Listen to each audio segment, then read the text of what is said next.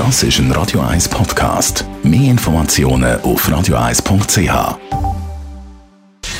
Gesundheit und Wissenschaft auf Radio 1. Unterstützt vom Kopfwehzentrum Irlande Zürich. www.kopfwww.ch der Plastik im Meer ist ja ein riesen Problem, da kann man viel darüber lesen, speziell der Mikroplastik, also Plastikteile, die weniger als 5 mm groß sind. Da geht man davon aus, dass es Jahrzehnte geht oder sogar noch viel, viel, viel, viel länger, bis der Mikroplastik nicht mehr rum ist, beziehungsweise bis sich der abgebaut hat.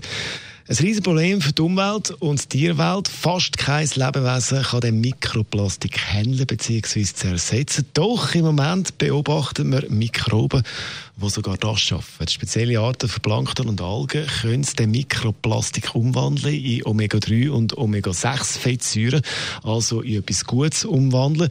Das kann man nachlesen in einer neuen Studie von einem finnischen Forschungsteam. Allerdings muss der Mikroplastik zuerst von Bakterien bearbeitet werden, sonst überleben die Mikroorganismen den Plastik nicht. Da muss also einiges zusammenkommen, dass es wirklich funktioniert. Aber eben, es kann funktionieren. Das ist die Erkenntnis von dieser Studie. Jetzt geht es bei uns nicht um den Mikroplastik, sondern um die Alpenrose. Das ist der Polohofer mit Alpenrose.